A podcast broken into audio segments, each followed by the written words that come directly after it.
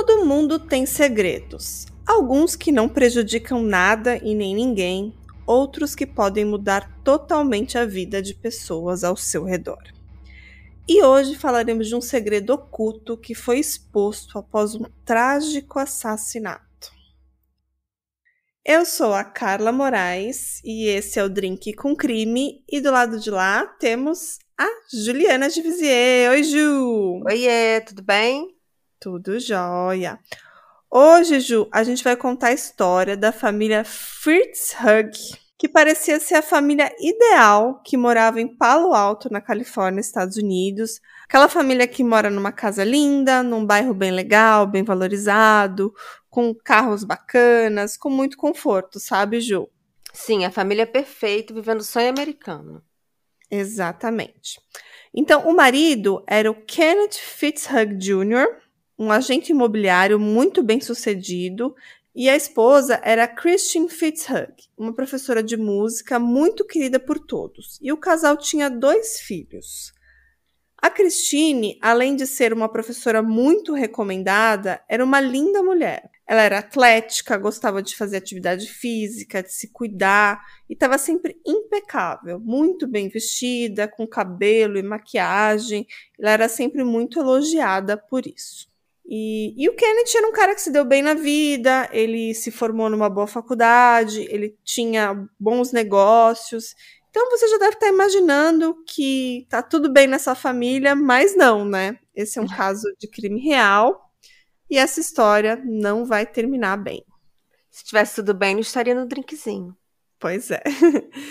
Bom, e os dois se conheceram ainda jovens, logo depois se apaixonaram pois eles tinham alguns interesses em comum, em especial a música. O Kenneth estudou na California State University e depois em Stanford. Na verdade, ele fez um curso ligado à engenharia, mas durante o tempo livre na faculdade, ele estava sempre envolvido com música. Tanto que ele tocava piano e ele foi inclusive presidente de uma orquestra universitária na época da faculdade. A Christine, ela compartilhava a mesma paixão, né? E foi a música que permitiu que eles se encontrassem. Em 1964, o Kenneth Fitzhugh estava com 20 anos e ele fez uma apresentação. Ele trocava órgãos de tubo na Praia Del Mar, numa feira local ali em San Diego, e a Christine estava ali a passeio com o pai. Ela tinha apenas 16 anos, mas algo lhe chamou a atenção naquele gracioso músico. Ela e o seu pai admiraram por alguns minutos o jovem tocando e ela se aproximou e falou: Por que você não toca mais uma música do bar? E ali nasceu um flerte, depois uma amizade, depois um namoro. E três anos depois desses dias, os dois se casam. Ah, uma linda história de amor. Sim, uma bela história de amor, né? E tanto o Kenneth como a Christine, eles eram filhos únicos. E no final dos anos 60, mais ou menos, o Kenneth trabalhou na Teledyne Ryan Aeronautical, que era uma empresa americana de construção de aeronaves que ficava em San Diego. E nesse emprego aí, ele conheceu um grande amigo chamado Robert Brown. E a amizade entre os dois só cresceu, e de amigos de trabalho eles viraram amigos pessoais, amigos de passeios, de happy hour juntos. E o Robert Brown, ele era assumidamente gay, e era uma pessoa extremamente divertida, e ele foi meio que incorporado a esse núcleo familiar, sabe? Tipo, ele participava de festas, ele estava ali sempre presente. E o Robert Brown era o irmão que o Kenneth nunca teve e o irmão que a Christine nunca teve, já que os dois eram, tipo, filhos únicos, né? Uhum. E o Robert, ele se formou como advogado e foi trabalhar em outro lugar, mas a amizade entre eles seguiu e eles continuavam se vendo bastante e tudo mais. A família parecia muito feliz e unida e era muito querida na comunidade, e após 11 anos de casamento, em 1978, eles têm o primeiro filho, o Justin. E depois, em 1981, um segundo filho chamado John. E ambos nutrem uma paixão por música. Tanto que o Justin, o filho mais velho, so tornou-se percussionista e o filho mais novo, John, trombonista. E ele também planejava se tornar um professor de música como a mãe. E na década de 90, em 1990, a Christine trabalhava como professora de música no ensino médio e o Kenneth Fitzhugh tornou-se um agente imobiliário.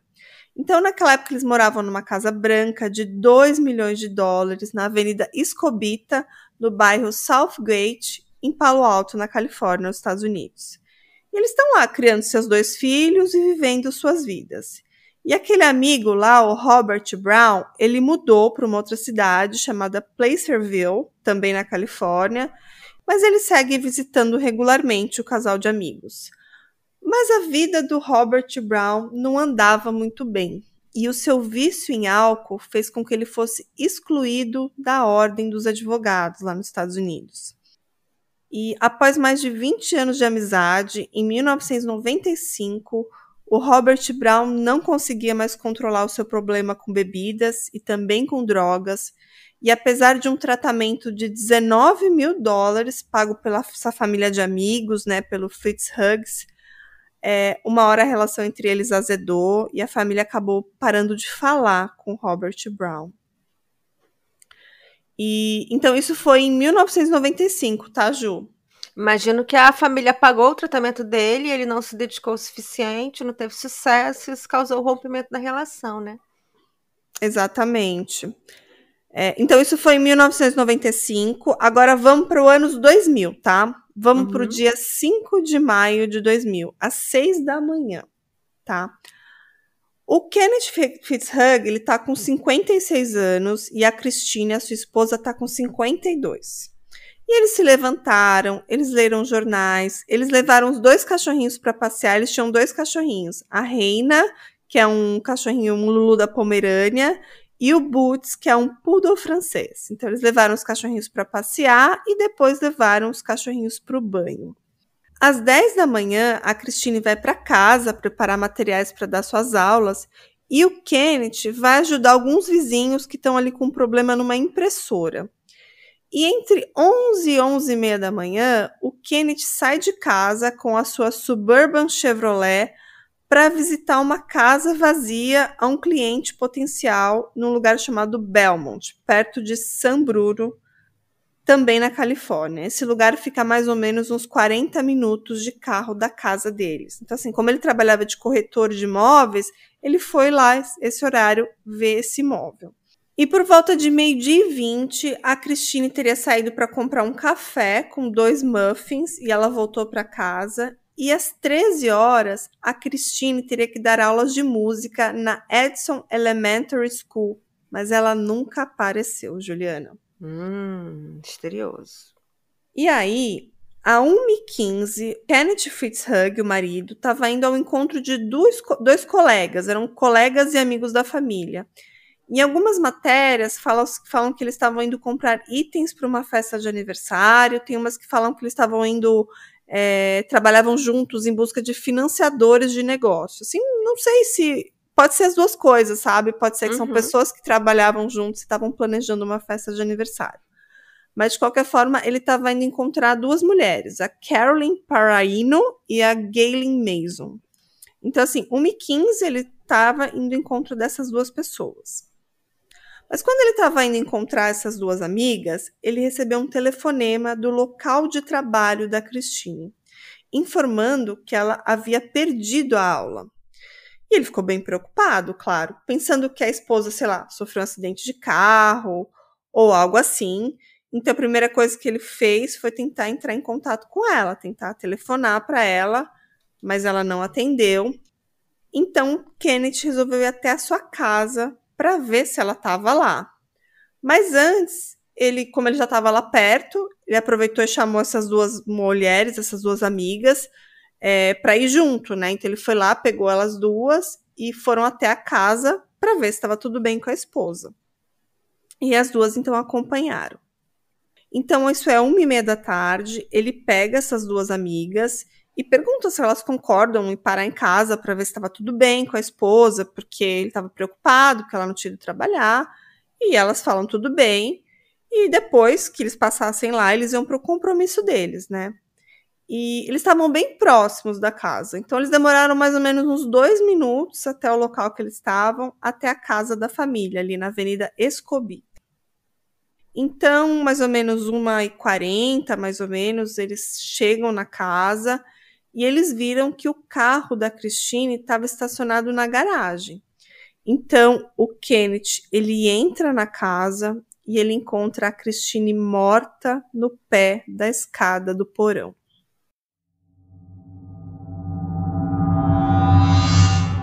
Esse caso te lembra algum caso?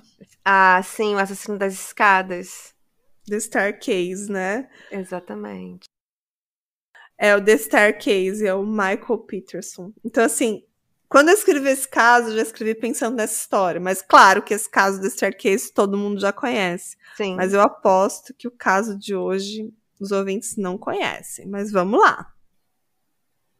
E ele encontra ela morta no pé dessa escada do porão. E, na verdade, ele entrou sozinho na casa para ver se estava tudo bem, mas ele volta correndo para o carro e pede ajuda para as duas amigas. E elas entram correndo também na casa, encontram a Christine caída ali na parte inferior dessa escada. E a Galen Mason, que é uma das mulheres, ela concordou em ajudar ali o Ken na ressuscitação cardiopulmonar da Christine. Então, ele, ela, enquanto ela estava ali tentando ajudar ele, a Carolyn, que é a outra amiga, ligava para o 911. Então, a Galen massageava ela enquanto Ken fazia boca a boca na sua esposa. Isso por mais ou menos de 7 a 10 minutos até a chegada dos paramédicos. Mas quando eles chegaram, não havia mais nada a ser feito. Ela já estava morta, já foi declarada morta ali, né? E no local ali da cena era bem chocante. A Christine Fitzhugh estava deitada no chão, inconsciente, morta já no caso, né? Com muito sangue ao seu redor. É, mas no primeiro momento, os policiais notaram como a cena parecia encenada, sabe? Porque não tinha só sangue naquele local. Havia alguns pequenos pontos de sangue em diversos locais da casa. Como se tivesse tido uma briga. Sim. E assim, não parecia uma queda típica, né? Parecia que ela tinha sido empurrada ou arremessada. Hum. É, o corpo dela estava jogado nessa base da escada, assim, tipo lá embaixo, no último degrau.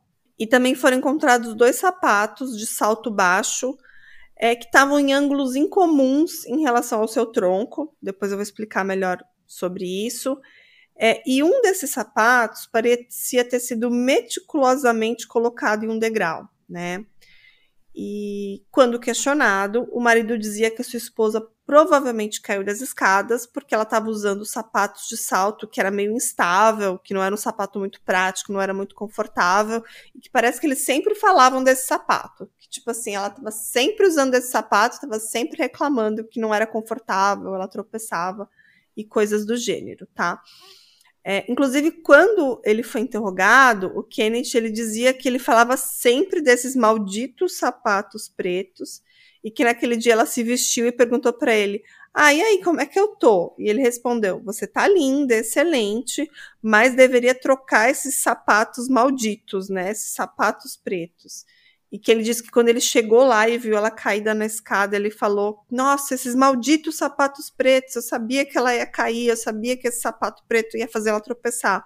Coisas assim, sabe, Ju? Muito conveniente, né? O sapato colocado numa posição estratégica, ele falando que sempre criticava o sapato, e ele estando a cerca de dois minutos da casa encontrando duas amigas, que seria uma espécie de álibi para quando ele encontrasse o corpo. Então, uma história bem conveniente, muito fechadinha.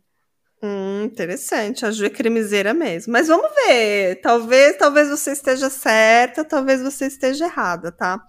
Porque assim, eles eles tentaram reconstruir a linha do tempo daquele dia, né? Tudo que ele contava para ver se o que ele estava falando fazia sentido. Aquela manhã, o que eles fizeram. E tudo parecia estar correto, né? Inclusive, no bolso da Christine, eles encontraram um comprovante da compra do muffin e do café, lá por volta de meio-dia e meia. Então, assim, parece que toda a história que ele estava contando tinha um pouco de sentido. Mas aí o legista e uns investigadores foram até a cena do acidente. E aí eles viram a posição do corpo dela e a quantidade de sangue ao seu redor. E para eles era tudo meio intrigante, sabe? A quantidade de sangue em volta da cabeça não era condizente com o tipo de queda. Eles também acharam o comportamento do marido muito estranho, ele parecia estar calmo demais. E quando questionado, quando conversaram com ele ali naquela cena, ele não mostrou muitos sinais de emoção. E aí, por meses após esse assassinato, claro, tinha muita especulação, né? Claro, será que foi o marido? Será que foi por dinheiro? Será que tinha uma pólice de seguro de vida aí? Sempre aquelas especulações, né, Ju? É, será que foi um amante? Hum, é, a Ju, a Ju já tá captando algumas mensagens aí. Então, assim, Claro que muita coisa da vida pessoal dessa família foi investigada, eles foram a fundo e muitas coisas foram descobertas. O casal ele era muito querido por todos no bairro e na comunidade. E a Cristina era realmente uma mulher muito encantadora, muito extrovertida, que ensinava música. Ela era casada com um homem de sucesso, tinha filhos crescidos e o casal já estava ali com mais de 50 anos, com uma boa vida. No entanto, nem tudo era como as pessoas pensavam, né? E Ju, você se lembra da história do Robert Brown, do amigo e tudo mais? Que era o amigo dos dois, né? E que estava uhum. com problema com álcool e drogas. E que eles pagaram a terapia, porém não funcionou, ele voltou a ter recaídas. E aí brigaram. Exatamente. Então, mas não era só isso não, viu, Ju? De quem que ele era amante? Hum, então... Qual dos dois? É, então. Parece que de... pouco depois deles se casarem, a Christine teve um caso com ele, que ah. durou seis anos. E o pior, o filho mais velho do casal era filho biológico do Robert. Hum, que babado. Sim. E o marido, né, o Kenneth Fitzhugh, dizia que ele nunca acreditou nessa história de que o Robert Brown era o pai, porque o Robert Brown ele era gay. Mas antes mesmo dessa criança nascer, o Robert resolveu falar toda a verdade.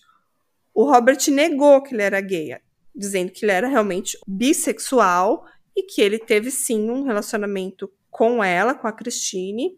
E, e o Robert, depois, ele era padrinho também do Justin, mas ele nunca assumiu oficialmente a paternidade.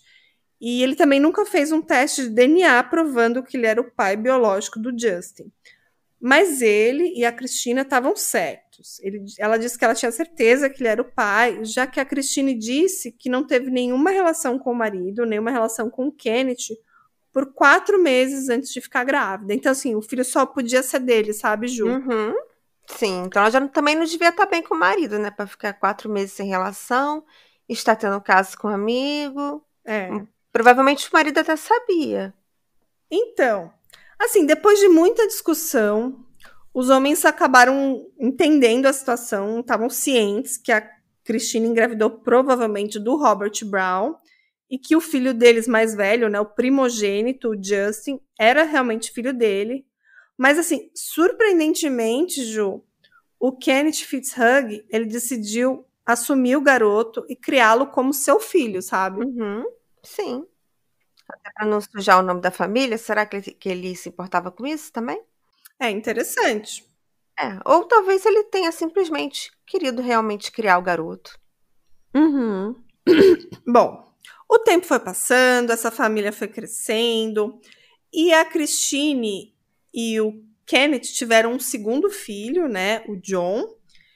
E, e aí todo mundo foi vivendo a sua vida e tudo mais. Mas 5 de maio do ano 2000, quando o menino já tinha 19 anos, ela disse ao marido que pretendia revelar toda a verdade sobre a paternidade do Justin quando ele se formasse na faculdade. Hum. Revelar os segredos da família. Sim. Hey, Você se interessa por crimes reais, serial killers, coisas macabras e tem um senso de humor um tanto quanto sórdido? Se sim, você não está sozinho. Se você precisa de um lugar recheado de pessoas como você, venha conhecer o podcast Pátria Amada Criminal. Todas as semanas tentamos entender o pior da humanidade. Nesse processo, a gente ri, chora, fica brava, fofoca, porque afinal de contas é assim que a gente fala quando está entre amigos. Suas novas melhores amigas trevosas estão aqui, no Pátria Amada Criminal. Então, após muita investigação, eles concluíram que o Kenneth Fitzhugh supostamente ficou enfurecido e isso poderia ter levado ao assassinato de Christine, de acordo ali com as investigações da polícia. E o seu motivo teria sido orgulho pessoal ou preocupação com a sua posição social ali no bairro, naquela comunidade. E após o assassinato, as autoridades realizaram um exame de DNA para determinar se realmente o Robert Brown era o pai biológico do Justin e deu positivo. Ele era o pai. Hum. E durante o interrogatório, o Kenneth se referia ao menino como o filho mais velho, sabe? Em vez de falar Sim. o nosso filho. E apesar de ele assumir a paternidade do Justin, seguir ali o casamento, e ainda eles tiveram um segundo filho, esse sim era filho do casal, tá, Ju? Uhum. Era evidente que ele nutria um certo ressentimento em relação ao Justin, à infidelidade da mulher e tudo mais, sabe? Sim, claro, imagino que sim, com um amigo, né? Provavelmente foi isso que causou o rompimento da amizade deles.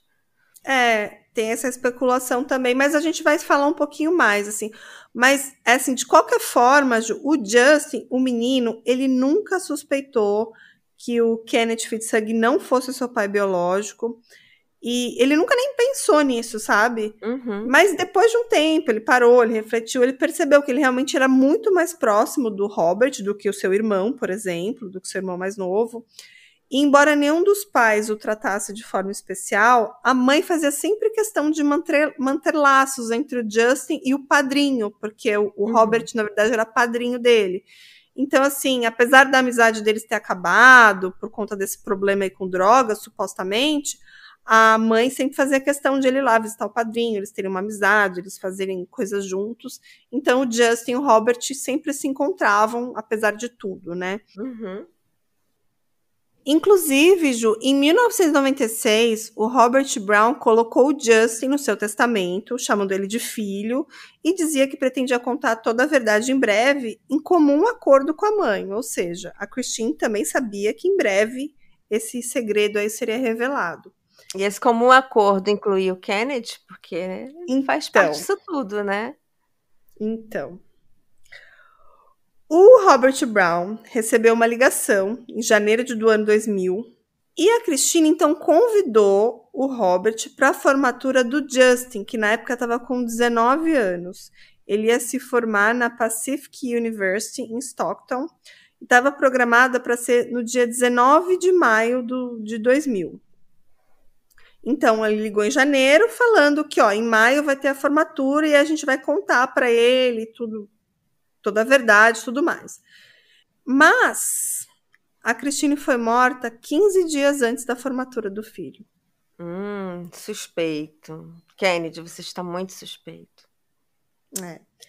É, e na época, Ju, a Christine e o Kenneth estavam com 33 anos de casamento, mas além de toda essa questão de infidelidade, paternidade, a família também estava com sérios problemas financeiros. Ai, rola um seguro. Então, eles tinham dívidas altas e tudo indicava que eles estavam falidos por conta de investimentos arriscados. E, bom, então vamos relembrar aqui. A Christine fala para o marido que ela, que ela pretendia informar para o filho mais velho, para o Justin, duas semanas antes dele se formar, que o Robert Brown era o pai dele. Em seguida, ela também planejava pedir o divórcio e ela queria deixar o Kenneth Fitzhugh para sempre.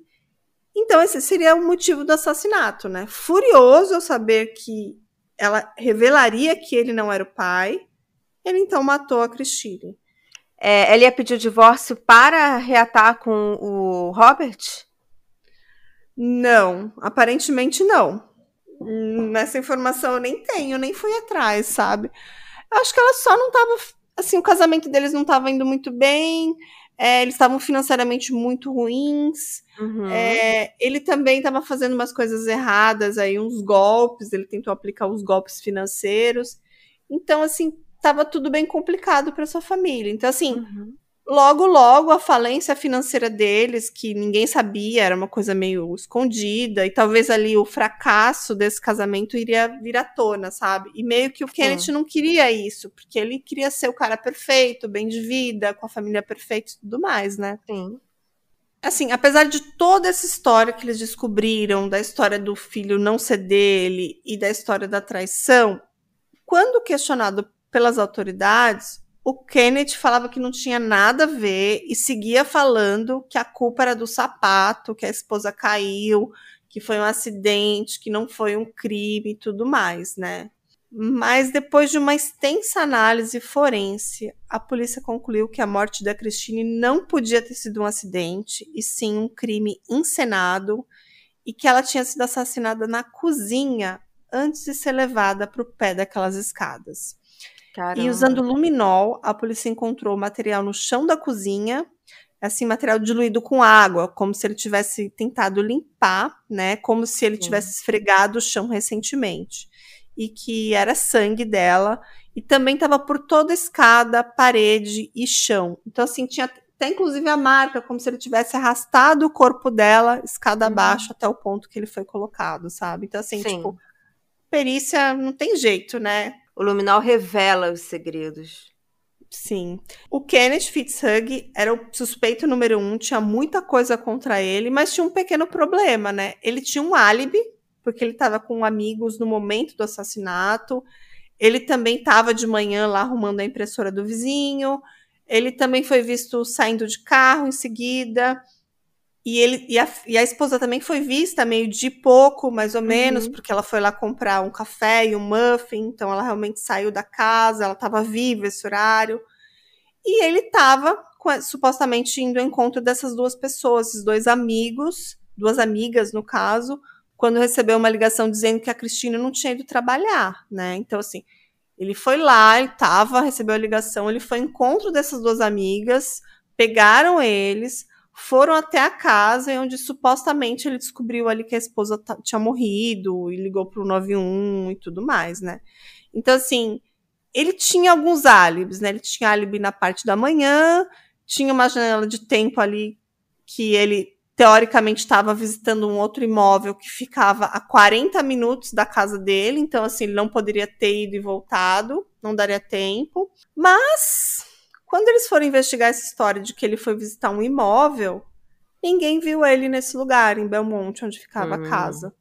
Tá aí a janela perfeita para cometer o crime. Pois é. Então, assim, ele tentou encontrar mais um álibi que faltava, né? Ele tinha álibi para amanhã, ele tinha álibi para parte da tarde, mas tinha um intervalo de tempo. Ele nunca foi a esse lugar, até porque as torres de celular também não mostraram a presença dele naquele local, indicando que todo o tempo ele estava ali em Palo Alto, que é onde ficava a casa dele. Então, ele não saiu ali da região, como ele alegou. Ou talvez ele planejou tudo isso, ou ele fingiu ali seguir sua rotina, né? de- quando ele realizou esse crime para tentar encobrir tudo. Ou seja, ele já tinha combinado de encontrar essas duas meninas aí, ou para planejar uma festa, ou para falar alguma coisa de trabalho. E aí ele seguiu a rotina, como se nada tivesse acontecido. Aí Uhum. aproveitou essa situação para simular aquela cena de encontrarem o corpo dela, né? Ele não estaria sozinho, né? Também seria um, um álibi parcial. Sim. Bom, agora vamos aos fatos, tá, Ju? É, muita coisa aí que eu falei foi especulação, o que ele falou, o que a, a perícia encontrou. Mas, assim, o que aconteceu naquela manhã, né? Eles tomam café, eles vão lá passear um cachorro, ela fica em casa e ele realmente ele sai com o carro, mas ele logo retorna para casa, estaciona ali perto. Isso seria um pouco depois do meio-dia.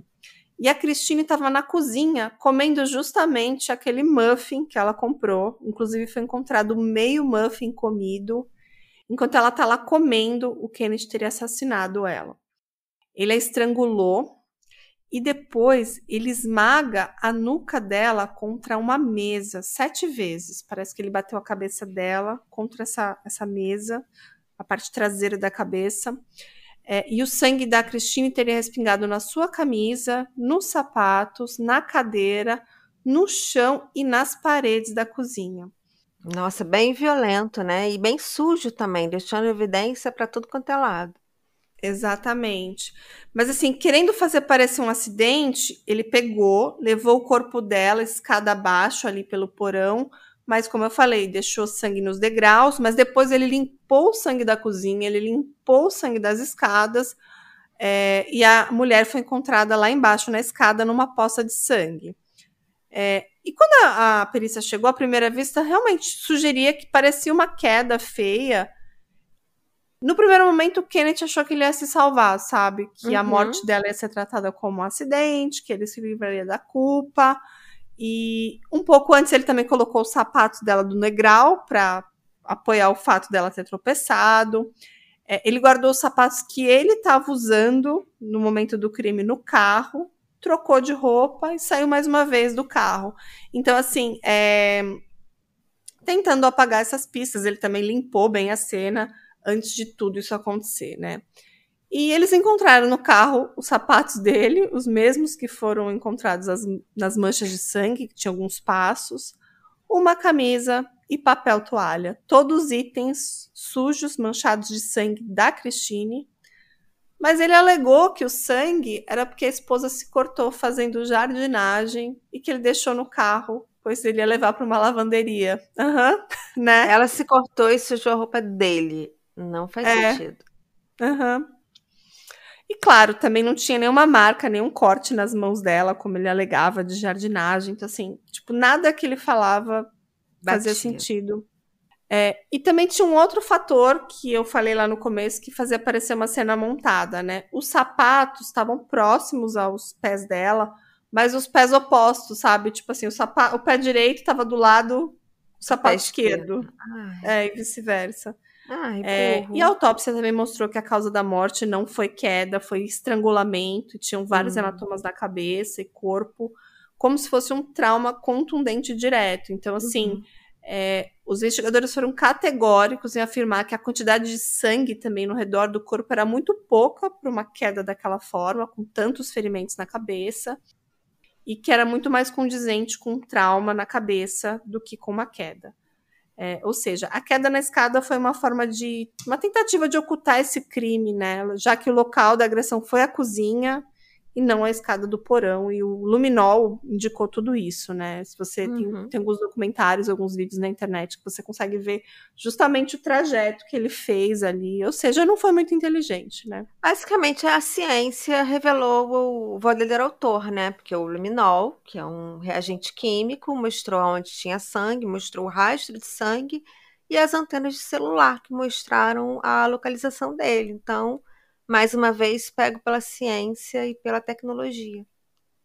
É, inclusive, Ju, tem um, um livro que você já, eu ia falar no final, mas eu vou falar agora, que, que conta justamente essa história. O livro se chama Blood Will Tell, ou seja, o sangue vai dizer, né?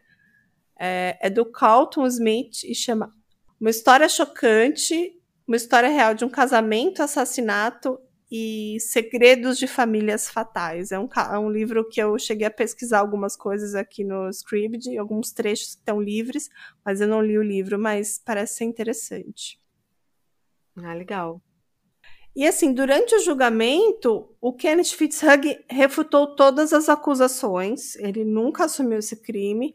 Inclusive, ele alegou ao juiz que ele não sabia que o Justin era filho do Robert Brown. De acordo com ele, ele só ficou sabendo disso durante as investigações, quando ele já estava na prisão há oito meses, sob acusação de assassinar sua esposa. Mas depois as investigações apontaram que ele sabia sim, que ficou devastado com a notícia que ele finalmente, se ela finalmente contaria, né? É, mas, mas ele dizia que mesmo assim ele continuava tendo dúvidas do Robert Brown ser o pai do Justin porque, de acordo com ele, eu vou aqui abrir umas aspas com a fala dele, tá? Uhum. O Robert Brown não poderia ser pai do Justin porque ele vivia um estilo de vida homossexual. Eu não sei se assim, eu não sei se foi uma estratégia dele de defesa, dizer assim, não, eu não matei a minha esposa, até porque eu não sabia que ele não era meu filho, sabe? Ou, ou se realmente ele achava que o, o Justin era filho dele, sabe? Se ele não acreditava nessa história. Porque realmente não tinha DNA, era a palavra de um contra o outro, sabe? Eu acho que é um misto de tentar se defender e também de tentar defender a sua honra. De dizer, não, não, Uhum. eu não fui, minha esposa não fez isso, é realmente meu filho. No fundo, ele Uhum. sabia. É, eu também acho. É, ainda falando dessa história, que ele fala de um estilo de vida homossexual, é, o Kenneth Fitzhugh afirmou que o Robert Brown mostrava uma falta de consideração pelas mulheres e não tinha nenhum interesse por elas. E numa, numa ocasião, ele deixou claro que o Robert tinha um interesse por ele, ou seja, pelo Kenneth. Ou seja, ele dizia que o cara não tinha interesse por mulheres, que provavelmente esse caso entre ele e a esposa nunca aconteceu, e que ele era o alvo, entendeu? Que ele, que ele tinha interesse por ele, não pela esposa. Mas assim, também acho que era uma estratégia de defesa dele, né? Ah, provavelmente, mas pode ser que o Robert tivesse caso com os dois. Pode ser, ou pelo menos o interesse, né? Não sei. É. não- Exatamente. Ou pelo menos o Kennedy tinha interesse no Robert. Pra estar falando isso. É, é, não sabemos, né? Eu acho que tudo isso aí é tudo por especulação, né? É, mas assim, independente disso, do, que, do, que, do que é verdade, né? O Kenneth ele confirmou que o Robert Brown e ele tinham sido bastante próximos, até que a família escolheu cortar laços por causa do seu abuso de drogas. Então ele disse que não tem nenhum outro motivo para essa separação, para esse fim de amizade. Ele disse que foi por causa do abuso de drogas e não por conta desse caso que ela teve, não por conta de descobrir que ele era o pai. Então ele, ele até até o fim dizia que foi por conta desse abuso de drogas e não tinha nenhum outro motivo, né? Mas assim, a Christine ela teria ido visitar o Robert na reabilitação e lá ela acabou por terminar de vez esse relacionamento e parece que eles realmente não não saíram mais juntos, eles não tiveram mais nenhum caso. E ela e o marido, ela e o Kenneth, teriam seguido mais muitos anos juntos, até essa data aí, quando ela resolve se separar, contar a verdade ao filho, e aí ela é, parece morta aí nessa escada, né? Mas assim, como eu já falei, tem outras evidências que podem ter alimentado essa fúria aí do Kenneth de ter matado a esposa, né? É, a família estava com problemas financeiros antes dele assassinar a esposa. Parece que eles gastavam muito mais do que eles podiam, né? Bem comum nesses casos, né? Uhum. Para manter o estilo de vida. E ele também teria cometido uma grande fraude. É, ele dizia que ele ganhava mais ou menos 30 mil dólares por mês nas suas declarações de impostos, quando o seu salário real, na verdade, era de 16.500. Então, assim, ele meio que fez uma hipoteca, ele fez um financiamento é, baseado nesse valor aí que ele teoricamente ganhava, ele não ganhava isso. Então aquilo foi virando um, uma bola de neve, sabe? Uhum. Fora que ele pagava mais imposto de renda do que realmente ele recebia como renda. É, isso também. E assim, o Kenneth ele foi condenado por homicídio, foi sentenciado à prisão perpétua com direito à liberdade condicional após 15 anos. Mas, no entanto, com o passar dos anos, ele ficou com a saúde muito debilitada e, por motivos de compaixão relacionado à sua doença, que ele tinha Parkinson, ele conseguiu a liberdade condicional antes do prazo. Ele conseguiu a liberdade condicional em fevereiro de 2012, mas ele só viveu apenas oito meses, porque o caso dele era considerado uma doença terminal. E aos 69 anos, ele faleceu em Palo Alto, em 27 de outubro de 2012. Hum. Esse foi o caso de hoje. Hum, interessante, adorei. É, eu cheguei a pesquisar sobre os filhos, né? Para saber, né, do, do Justin e do John.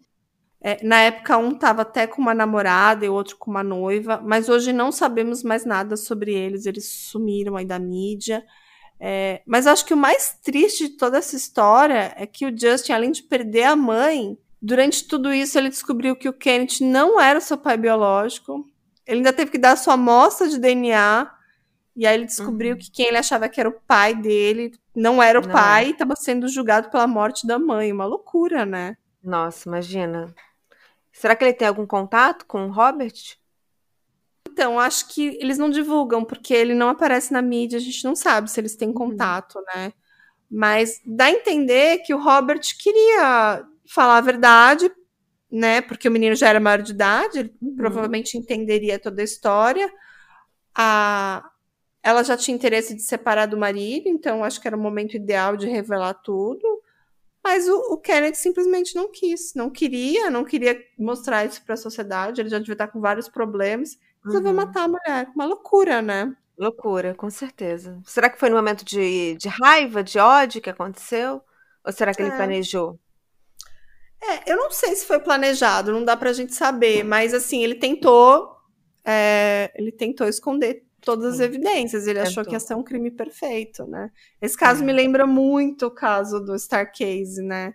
Que, Sim. que, que até hoje também é uma incógnita. Tem gente que fala que o Michael Peterson é inocente, tem gente que fala que ele é culpado, tem várias e várias teorias. Mas sobre essa história, é, me lembra muito. Porque Uhum. ele poderia também ter saído impune, sabe?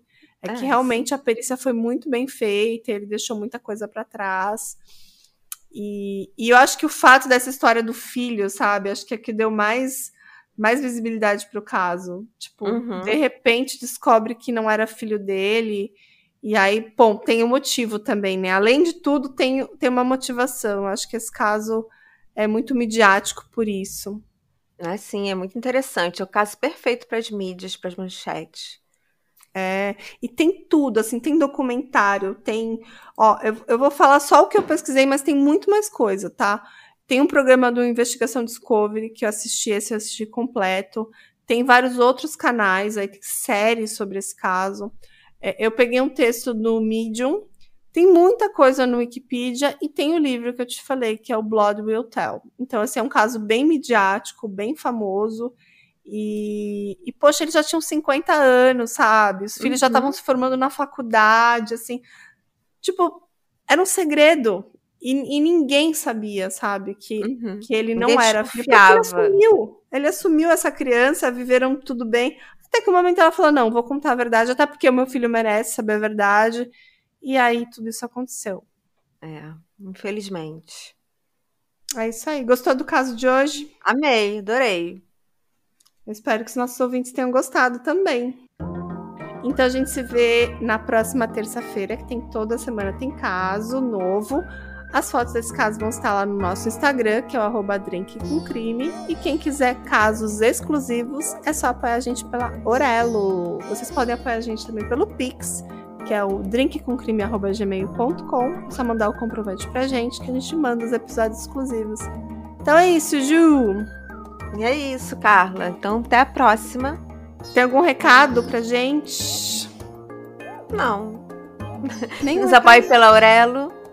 Curta a nossa página no Instagram para saber novidades e atualização dos casos e ver fotos do nosso caso. Tá bom? Então ficamos por aqui. A gente se vê terça-feira até semana que vem, pessoal. Beijo. Tchau, tchau. Beijo. Tchau.